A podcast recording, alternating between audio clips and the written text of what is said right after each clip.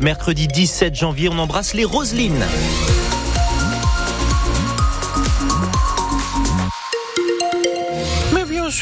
Il est 7 heures. Je me fais très mal Roselyne Bachelot. bonjour Kevin. Ah oui, j'avais pas du tout reconnu là. Je suis navré. Euh, bonjour Quentin. Bonjour à tous. Vous imitez quelqu'un d'autre depuis hier avec votre pauvre voix. Vous, vous me la soignez mieux que ça, dites donc. Oh, bah, écoutez, je fais ce qu'il faut. Je vais vous donner tout, tout, tout plein de remèdes. Je sais pas. On va vous trouver des plans, des choses qui vont vous aider. Ah, très bien. Les informations arrivent dans un instant. Coup d'œil sur votre météo 100% local. C'est de la douceur, donc vigilance, euh, notamment à votre gorge. On pense à la couvrir aujourd'hui puisque les températures vont rebaisser soudainement à partir de demain soir jusqu'à 16 degrés aujourd'hui. Point complet à la fin du journal présenté par Kevin Baudreau. Criblé de dettes, le CCAS de Clermont-Ferrand en vient à couper les aides à domicile de certains de ses bénéficiaires. Le centre communal d'action sociale qui présente un déficit de 10 millions d'euros. Du coup, la ville de Clermont se dit obligée de prendre des mesures fortes et immédiates pour maintenir un service public aux personnes les plus démunies. Mi-décembre, certains bénéficiaires ont donc reçu une lettre qu'ils ne pouvaient plus avoir d'aide à domicile dès ce mois de janvier. C'est le cas de cette habitante du quartier Saint-Jacques que vous avez rencontré, Lauriane Navarre. Eliane a 82 ans, elle vit dans le même appartement depuis plus de 50 ans aux côtés de son mari, aujourd'hui très fatiguée par plusieurs soucis de santé et c'est pour cela qu'elle avait fait appel au CCAS. Puisqu'il faut que je m'occupe beaucoup de mon mari et que j'ai des problèmes de santé aussi. Alors on avait une personne qui venait deux fois par semaine. Elle faisait du ménage et puis euh, des courses si j'avais besoin. Mais 15 jours avant Noël, la mauvaise nouvelle est arrivée dans la boîte aux lettres. On a reçu un courrier comme quoi à partir de 31 on faisait plus partie du CCAS. Avec très peu d'explications, seule celle qui indique que l'établissement est en déficit. Pour le reste, Eliane est restée sans réponse. Je ne sais pas sur quels critères ils ont fait. Ils auraient dû nous laisser deux, trois mois pour qu'on puisse se retourner, chercher autre chose. C'est pas du tout correct vis-à-vis de nous et je suis sûrement pas la seule. 200 personnes au total sont concernées, beaucoup trop pour Julien Bonny, conseiller municipal d'opposition. Il réclame que ces aides soient rétablies. C'est une question de solidarité que nous devons à nos aînés, donc euh, il est important de maintenir ces aides, combler ce déficit en supprimant les prestations et en supprimant euh, les aides auprès des plus fragiles, de ceux qui en ont le plus besoin, et tout simplement scandaleux. La mairie de son côté explique ne pas avoir le choix. Quant à Eliane, elle a réussi à trouver un plan B depuis quelques jours. Le gymnase des Landais ferme ses portes aujourd'hui. Ce centre de mise à l'abri dans le quartier des Cézaux a clairement été ouvert depuis le 7 janvier pour faire face à la vague de froid.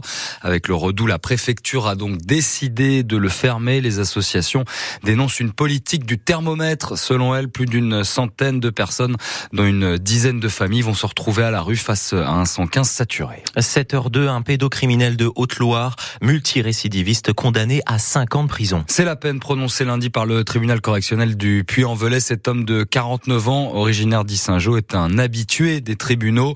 Déjà condamné trois fois, il se trouvait en état de récidive légale et cette fois, il plonge pour la détention d'images pédopornographiques, Emmanuel Moreau. Oui, des images retrouvées dans son ordinateur qui lui valent donc cette peine de 4 ans auquel il faut ajouter un an d'un sursis d'une condamnation précédente qui se transforme donc en prison ferme.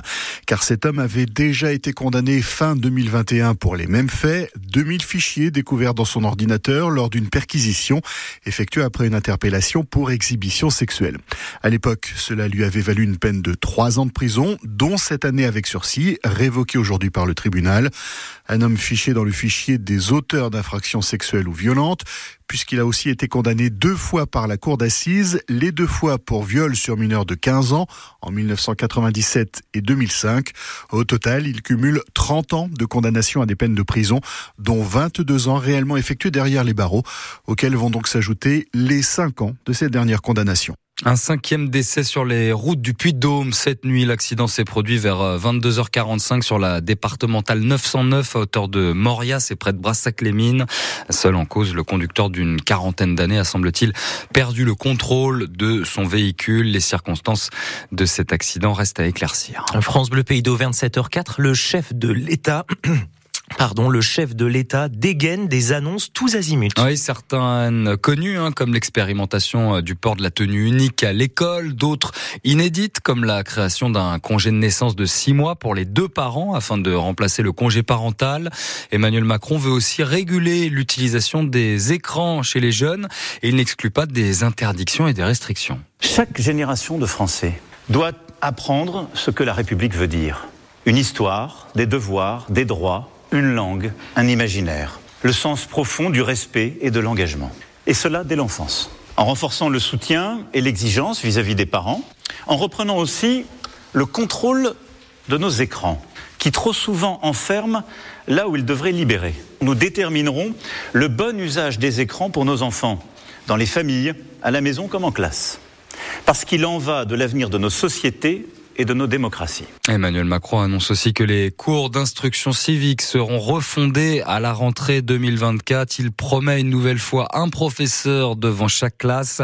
Dans le domaine de la santé, il veut régulariser les médecins étrangers, défend aussi le doublement des franchises médicales et réaffirme une baisse des impôts pour les classes moyennes. Toutes ces annonces, vous les retrouvez sur francebleu.fr. Et venez nous dire ce que vous en pensez. Oui, ce que vous en retenez surtout, voilà, de ces annonces, si ça vous a convaincu est-ce que vous avez trouvé que le chef de l'État a su donner un, vrai cap pour la suite euh, de son quinquennat On vous attend au 04 73 34 2000.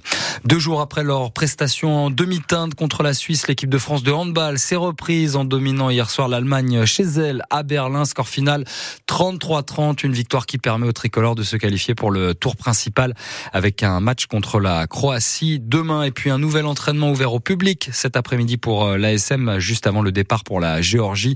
C'est à 14h au stade Marcel Michelin. Et puis notez dans votre agenda, les Clermontois auront droit au match du dimanche soir pour la venue de Toulouse. L'affiche est programmée le